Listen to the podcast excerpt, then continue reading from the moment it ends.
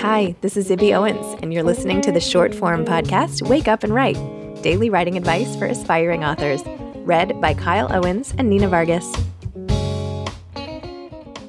Hi, I'm Kyle Owens, and today's writing advice comes from Bruce Feiler, the author of six New York Times bestsellers, including The Secret of Happy Families, Council of Dads, and The Life is in the Transitions Mastering Change at Any Age. Here's what Bruce had to say My big advice for aspiring writers is to write.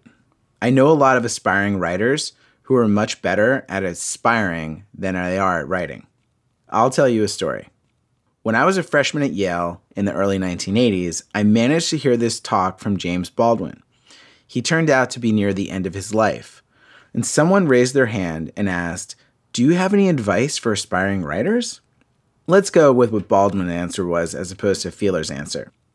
He said, All you need to write is a table, a chair, a piece of paper, and a pencil.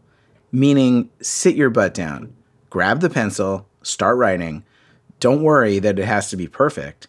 Don't worry about sharing it. Just write. Thanks for listening to Wake Up and Write, a Zibby Owens production. If you want to hear the whole episode with this author, head to the Moms Don't Have Time to Read Books podcast.